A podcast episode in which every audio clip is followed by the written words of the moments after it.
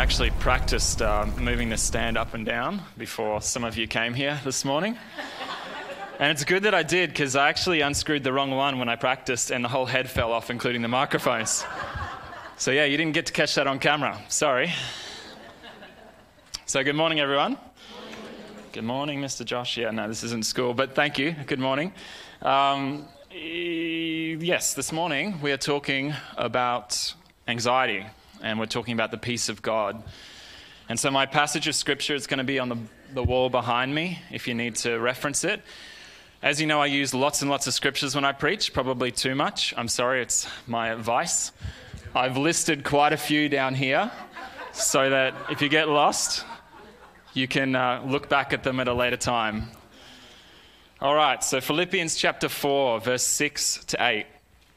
This is Paul writing to the church in Philippi, and he says, Be anxious for nothing, but in everything, by prayer and supplication, with thanksgiving, let your requests be made known to God.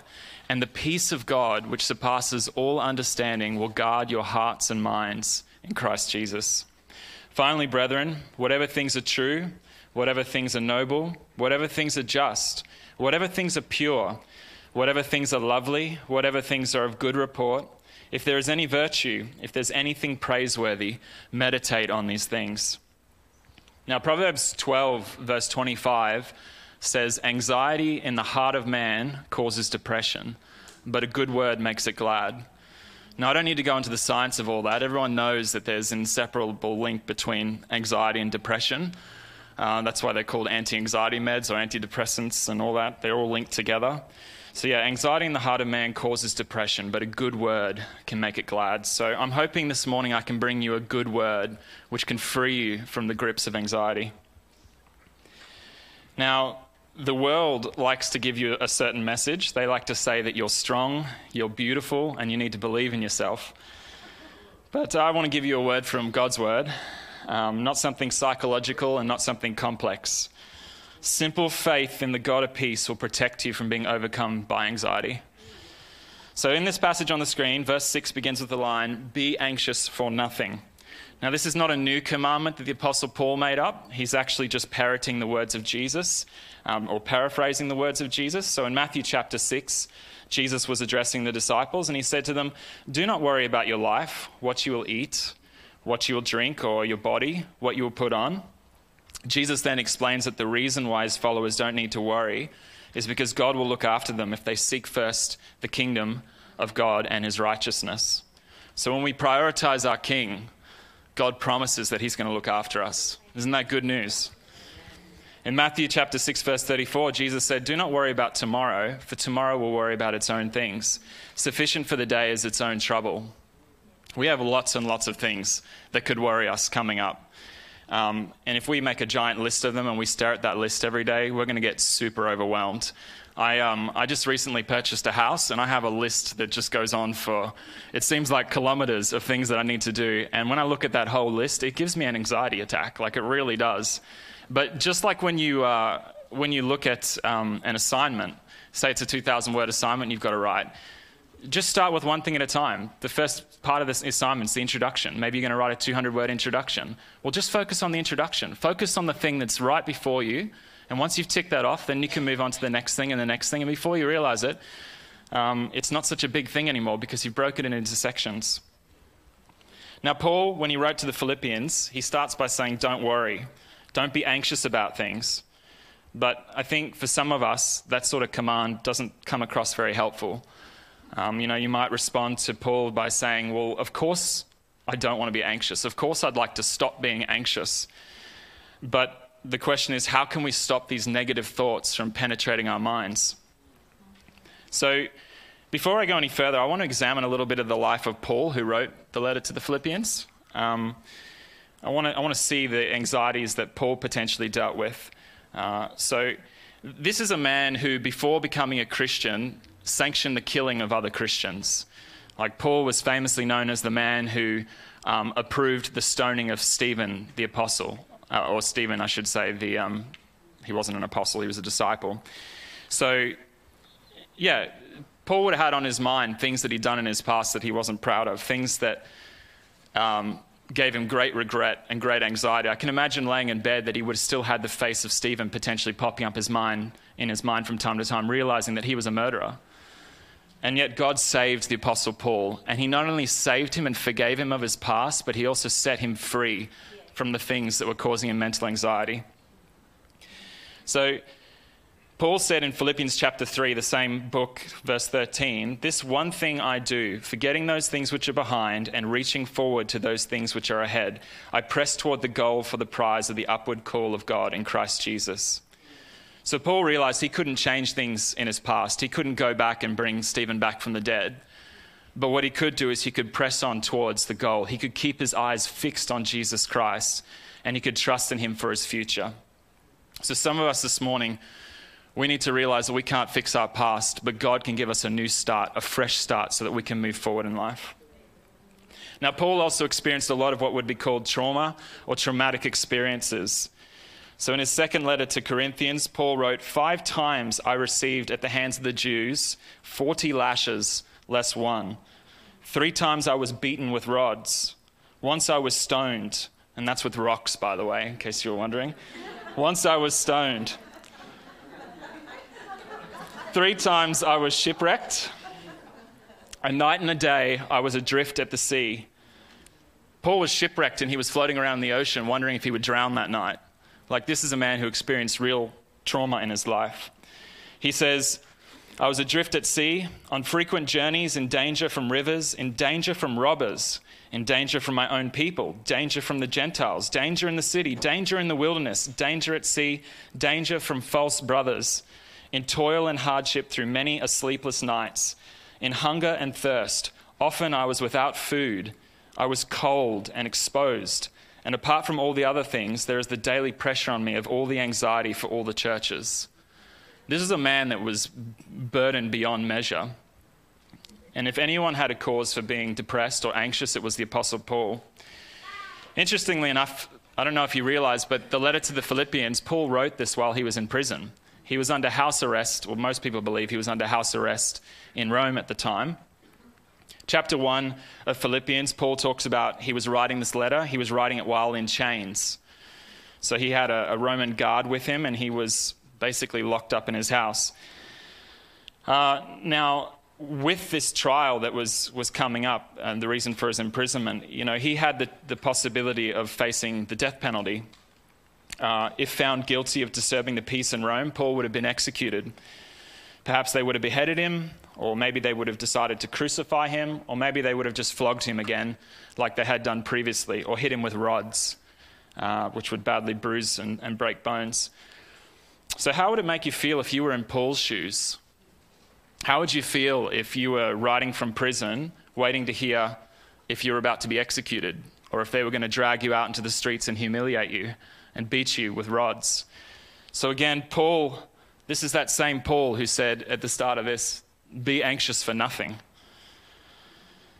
Now, some of us might have, uh, you know, experienced some anxiety about COVID and the, the lockdowns. I did speak to a couple in Victoria um, who spent time in lockdown during that period, and they said a number of their friends actually got separated, which um, I wasn't aware of for whatever reason. Just passed my mind, but obviously there was an increase in domestic violence. Um, people were plagued with depression, substance abuse, all sorts of things, and it broke up marriages.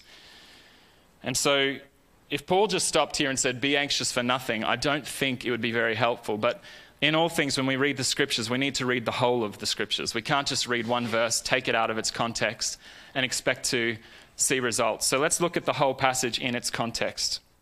Paul's not saying just stop worrying. Paul is saying instead of worrying, spend time praying, and God's peace will protect you. So, do you ever lie in bed at night and just wish all the stressful thoughts would just go away and you could get back to sleep? Well, the evangelist D.L. Moody said, When you can't sleep, instead of counting sheep, talk to the shepherd. and that's what I think we need to do. When we're lying in bed and we struggle to sleep, we need to talk to the shepherd. So the scripture says, Be anxious for nothing, but in everything, by prayer and supplication, with thanksgiving, let your requests be made known to God. Have you ever looked at the difference between uh, prayer and supplication? Now, prayer is just general conversation with God.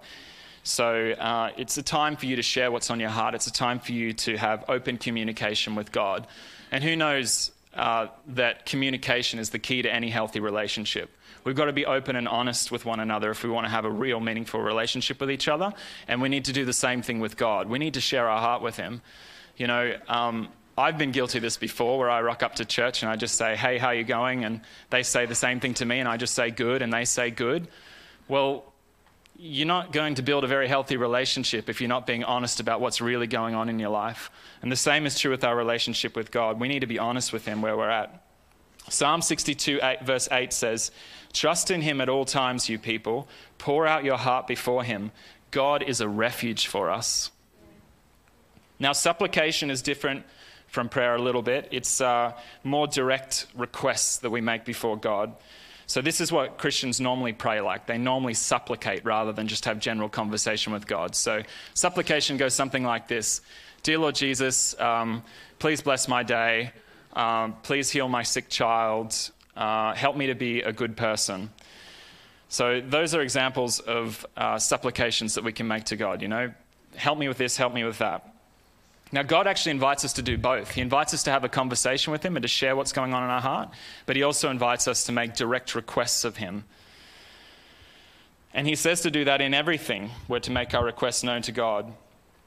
Now, don't misunderstand Paul at this point. He's not saying that God doesn't know what you need. He's not saying that God is impotent or um, you know, he, he's a distant God. God knows exactly what you need. Jesus said in Matthew chapter 6, Your Father in heaven knows the things you have need of before you even ask Him. But God is inviting us into relationship with Himself because as we sing and as we read in the Word of God, God is the source of life. He's the source of love. He's the source of peace and joy. And when we commune with God, that's when we're connected to God. And that's when His life flows into us through the Holy Spirit. In James chapter 4, James tells the believers, You do not have because you do not ask. And so there's some of us this morning that just don't have what we're looking for because we simply haven't turned to God for help. We simply haven't asked Him. We haven't made supplication before God. So in everything, we need to pray and make supplications. Psalm 34, verse 4 says, I sought the Lord, and He heard me and delivered me from all of my fears. Psalm 55, verse 22 says, Cast your burden on the Lord, and he will sustain you. He will never permit the righteous to be moved. And 1 Peter chapter 5, verse 7 says, Cast all your anxieties upon him, because he cares for you. What an invitation. This is the God we serve, a God who cares for you, a God who invites you to cast your anxieties upon him. Now, the Bible was penned by over 40 authors over a period of about 1,500 years but they all talk about the same God. They all talk about his faithfulness of character. They all talk about a God who invites you to come and make petitions of him. Isn't that wonderful? Now, some of you might say at this point that you're too busy to pray. You've got too much going on to make prayers and supplications to God. Well, you made time to come to church this morning. If you're listening to this online, you made time to listen to me. By the way, shout out to everyone who's listening to me online. Thank you for tuning in. And, and uh, I want to just mention Brendan from New Zealand, if you're watching this. Um, I know you're a Mormon still. Um, I think you're a Mormon still, and I just pray that you'd come to know Jesus as your Savior. So, some of us are too busy to pray. R.A. Torrey once said, We are too busy to pray, and so we are too busy to have power. We need to make time for God, just like we make time for any relationship. If you neglect time with your spouse, it's going to hurt your marriage. If you neglect time with God, don't expect to, to, to feel that closeness that, that you normally would otherwise expect. Now, have you ever followed a recipe for a meal that uh, looked amazing and had lots of promise and then turned out to be a flop? Uh, I don't have many stories because I'm a terrible cook. I'm so bad, my wife just got a new um, fry pan and I burnt it so badly I asked her to stay in another room while I dealt with it and it was bad. It was really bad. I felt really bad. now, I've had a really stressful week this week, and I um, probably have had the most stressful week of my entire life. I'm not going to go into any detail. Um, other than to say, I didn't want to preach this message when it was about Wednesday this week because I felt like a hypocrite. I was preaching one, no, really. I, I was preaching, I was supposed to be preaching on the peace of God in place of our anxieties, and yet I wasn't feeling much peace in my heart at all. But just like a recipe, you know, if you don't follow the steps, you're not going to get the desired outcome. You know, if you're baking a cake and you forget to put raising agent in with the flour, you're going to end up with a brick. You're not going to end up with a fluffy cake. And so, in like manner, we need to follow the recipe that God's given us in order to have the correct outcome. And so I was making my prayers and supplications before God and begging God to do something, begging Him to help me for this Sunday message. And I was more anxious than ever. wasn't, wasn't supposed to be a funny point. I'm being honest with you people. Hopefully, when I'm honest in the future, you don't laugh at my anxiety.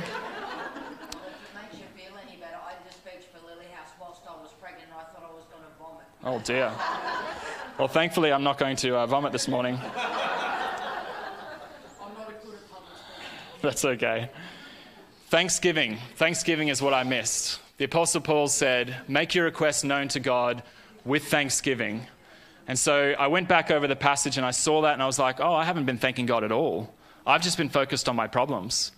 And so I went to God and I said, Thank you, Lord. Thank you that you're the God of peace. Thank you that you're the God of strength. Thank you that your grace is sufficient for me, that you're able to do exceedingly abundantly above all that I could think, um, according to your power that's at work within me.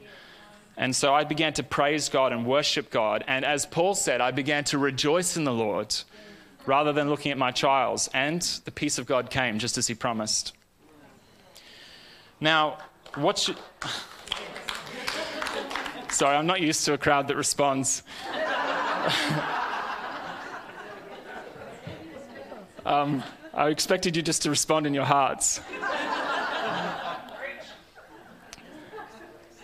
now, what should we be thanking God about? The, the, the, normal Christian thankfulness goes something like this God, thank you for my job. Thank you for my family. Thank you that I'm not sick. Uh, and yeah, thank you that I have a house. And thank you I live in Australia.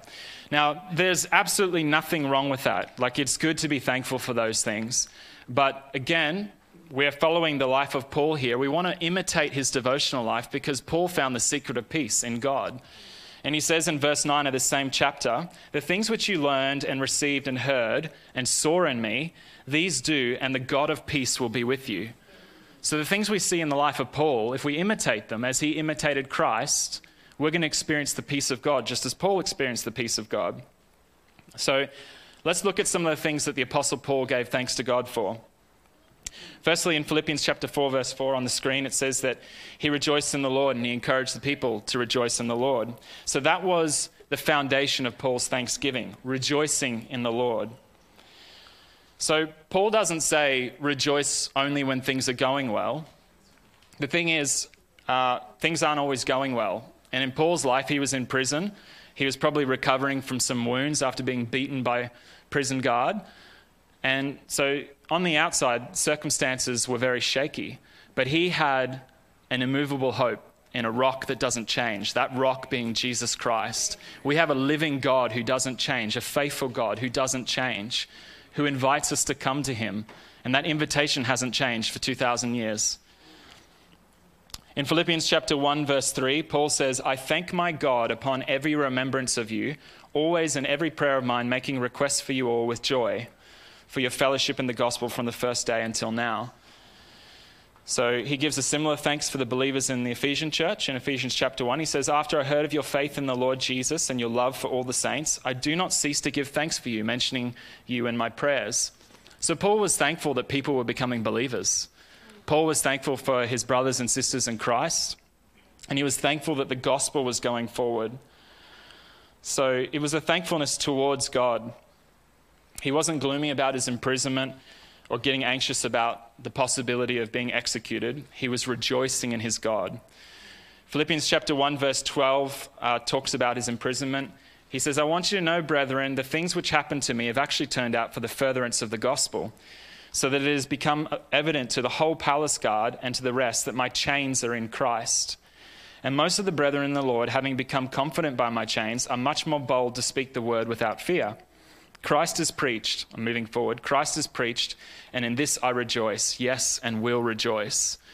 So, what was a cause for rejoicing in Paul's life? The people were hearing the message of Jesus Christ. His eyes were on the kingdom of God. And when we seek first the kingdom of God and his righteousness, God promises that he'd meet our needs.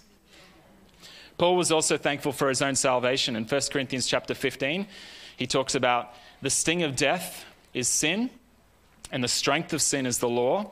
But thanks be to God who gives us the victory through our Lord Jesus Christ. In Colossians chapter 1, he says, I give thanks to the Father who has qualified us to be partakers of the inheritance of the saints in the light.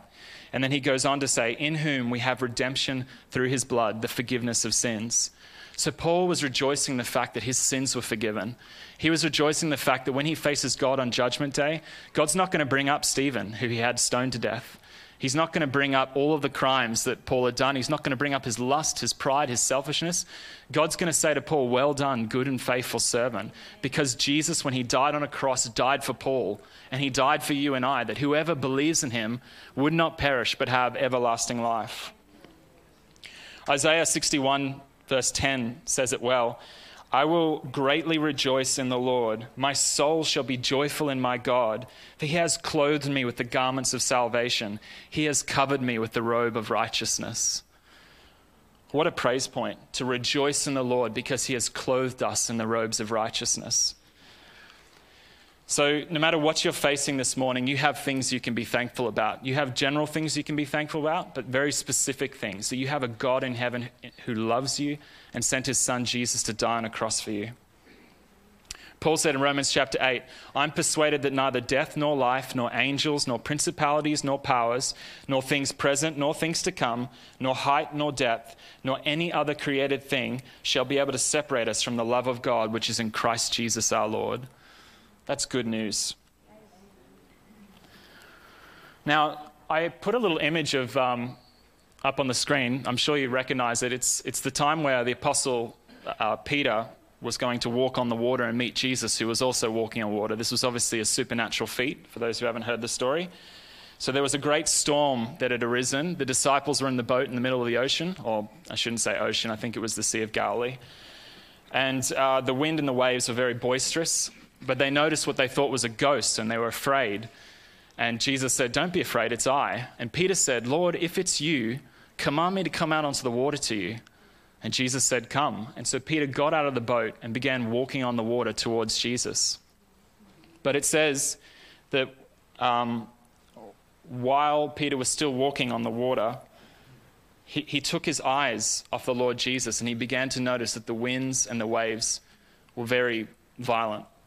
And the moment he started looking at his circumstances, the moment he started looking at these winds and waves in his life, he began to sink. And immediately he said, Lord, save me.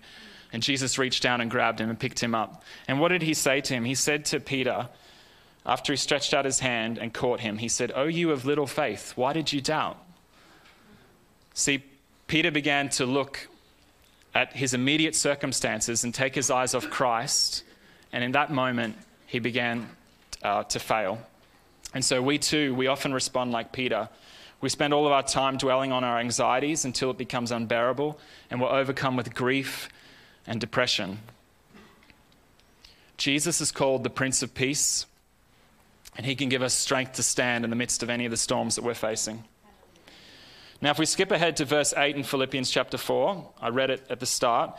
Finally, brethren, whatever things are true, whatever things are noble, whatever things are just, whatever things are pure, whatever things are lovely, whatever things are of good report, if there's any virtue, if there's anything praiseworthy, meditate on these things.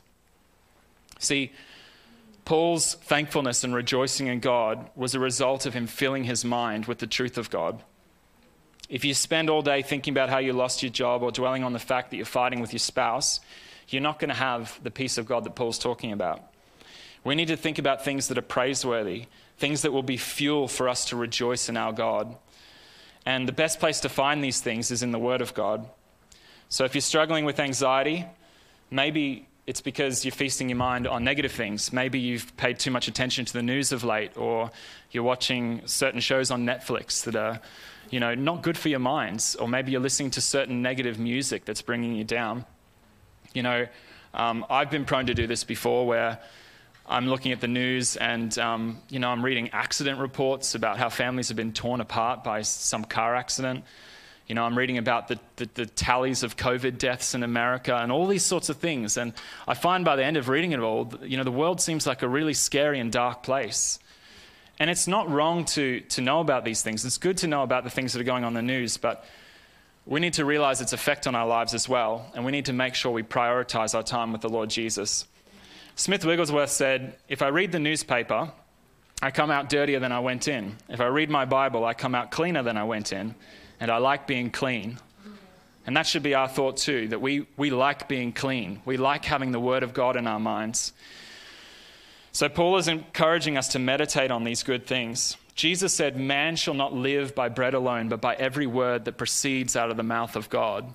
And some of us are anemic in this area. You know, what usually happens to a person when they stop eating? Let's say they, they skip lunch or something. They usually become tired and irritable, right? Well, my wife says she becomes hangry, which is a combination of being hungry and angry. So I've always got to make sure I feed her. But as I just said, Jesus said, Man shall not live by bread alone, but by every word that proceeds out of the mouth of God. So maybe you're spiritually hungry this morning. Maybe the reason why you're facing these anxieties and getting down is because you've neglected time in the Word of God. That's where we're going to find the real spiritual meat we need to be free from these things. 2 Corinthians chapter 10, verse 2 to 5 says, Though we walk in the flesh, we do not war according to the flesh. For the weapons of our warfare are not carnal, but mighty in God for pulling down strongholds, casting down arguments and every high thing that exalts itself against the knowledge of God, bringing every thought into captivity to the obedience of Christ. So, how are we supposed to cast down these negative thoughts that exalt themselves in our lives? According to God's word, it's by his word, which is called the sword of the Spirit. So, to some of you, the devil or your own thoughts might be saying to you, You're hopeless. You should give up. You should end your life. How do we respond to attacks like that? Well, I would respond with scripture. Romans chapter 15, verse 13 says, Now may the God of hope fill you with all joy and peace in believing, that you might abound in hope by the power of the Holy Spirit. And I would say to him, No, no, no. By the power of the Holy Spirit, God has promised to fill my heart with joy and peace. I have a God of hope. I don't need to be despairing. The enemy might say to you, Nobody loves you. You'd be better off dead. Again, we pick up the sword of the Spirit and we respond, I live by faith in the Son of God who loved me and gave himself for me. The enemy might respond, though, but you're dirty. You're damaged goods. How can you call yourself a Christian? Look at the things you've done in your life. You know, um, there's a legend about Martin Luther that the devil appeared to him one night and started writing out all of his sins so that he could see them. And Martin Luther said, Do you have any more accusations against me? And the devil said, Well, yes, I do. He started writing out more. You know, you've lusted after women. You've been, you know, you hurt so and so. You didn't forgive so and so when you did this. And Martin Luther said, Are there any more things that I've done in my life that are, that are evil? And he said, Yes. And he kept writing out more and more and more. And then Martin Luther said, Now I want you to write over the top of it, paid in full. The blood of Jesus Christ, his son, cleanses from all sin. Martin Luther realized he was a new creation in Christ Jesus. Old things had passed away and all things had become new. And we too, if we have faith in Jesus, God gives us a fresh start. God sees us as righteous and holy in Jesus Christ.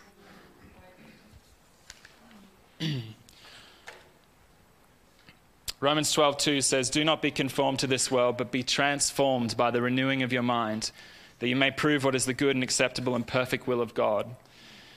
Now, one of the things that is the will of God is as the scripture says that the peace of God, which surpasses all understanding, would guard our hearts and minds in Christ Jesus. So the result of praying with thanksgiving and trust in the word of God is that we will receive the peace of God. And it's God's peace Jesus said, Come to me, all you who are weary and burdened, and I will give you rest. That's a promise from the Lord Jesus Christ. There's no rest for Christians or non Christians if they refuse to come to Him. Now, this is a peace which surpasses all understanding. And in the original Greek language, to um, the word surpasses basically means to be above or to be superior in rank and power. So the peace that God gives is superior in rank and power to the anxieties of the world. It's something that goes far beyond our natural understanding. Outside there's tribulation, but inside there can be peace. It's a supernatural peace. You know, people should look on it with wonder. People should say about Christians, how is it they have peace when they're going through such a horrible time? Our answer to an unbelieving world is that we have peace not because we conjured it up within ourselves, but because the God of peace gave it to us. And he also says that he will guard our hearts and minds through Christ Jesus, which is military language. God promises to be the one to protect us, and it's God's strength protecting us, not our own. One commentator wrote, There is a peace from God that comes to every person who rests on him in prayer. Isn't that wonderful? So, everyone needs to make a decision this morning.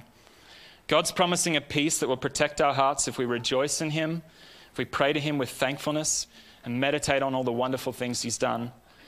When the Bible says the fruit of the Spirit is love, joy, and peace, we've got to come to the conclusion is that true? Are we talking about a religion that works? Are we talking about a God that works? Do we serve the living God or not? Because if all it is is a historical God on a piece of paper, that's not going to do us much good. The fruit of the Spirit is love, joy, peace, self control. You might feel like you've got no control over the thoughts coming in your head. Well, through the power of the Holy Spirit, He promises self control, He promises peace, He promises a sound mind. And the Lord can do that in our lives. I mean, He's forgiven us of sins. Why can't He deliver us from anxieties? He makes the same promises towards the forgiveness of sins that He makes towards our anxieties. We need to trust in Him, we need to put our confidence in Him. We need to be like Abraham, the patriarch, who was fully convinced that what God had promised, he was also able to perform.